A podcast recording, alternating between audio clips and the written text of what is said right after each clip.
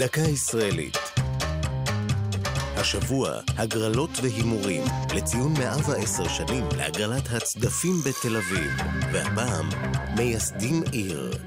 רבים מאמינים שכדי לקנות היום דירה בתל אביב, צריך לזכות בהגרלת הלוטו.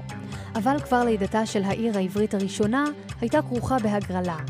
ביום האחרון של חול המועד פסח, תרס"ט, 11 באפריל 1909, חילקו חברי אגודת אחוזת בית, מייסדי העיר, את המגרשים הראשונים בה, באמצעות הגרלת צדפים. הוגה הרעיון היה ראש האגודה, עקיבא אריה וייס. כדי למנוע זיופים, רשם על 60 צדפים לבנים שנאספו מחוף הים הסמוך את שמות משפחות המייסדים, ועל צדפים כהים את מספרי המגרשים.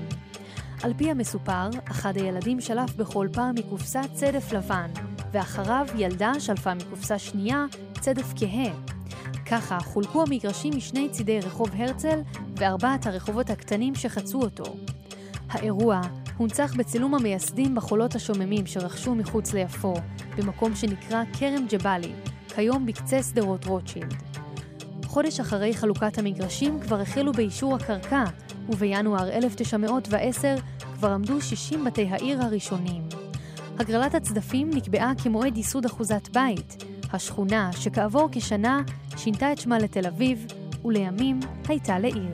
זו הייתה דקה ישראלית על הגרלות, הימורים ומייסדים עיר. כתב יואב אונגר, ייעוץ הדוקטור מרדכי נאור, עורך ליאור פרידמן.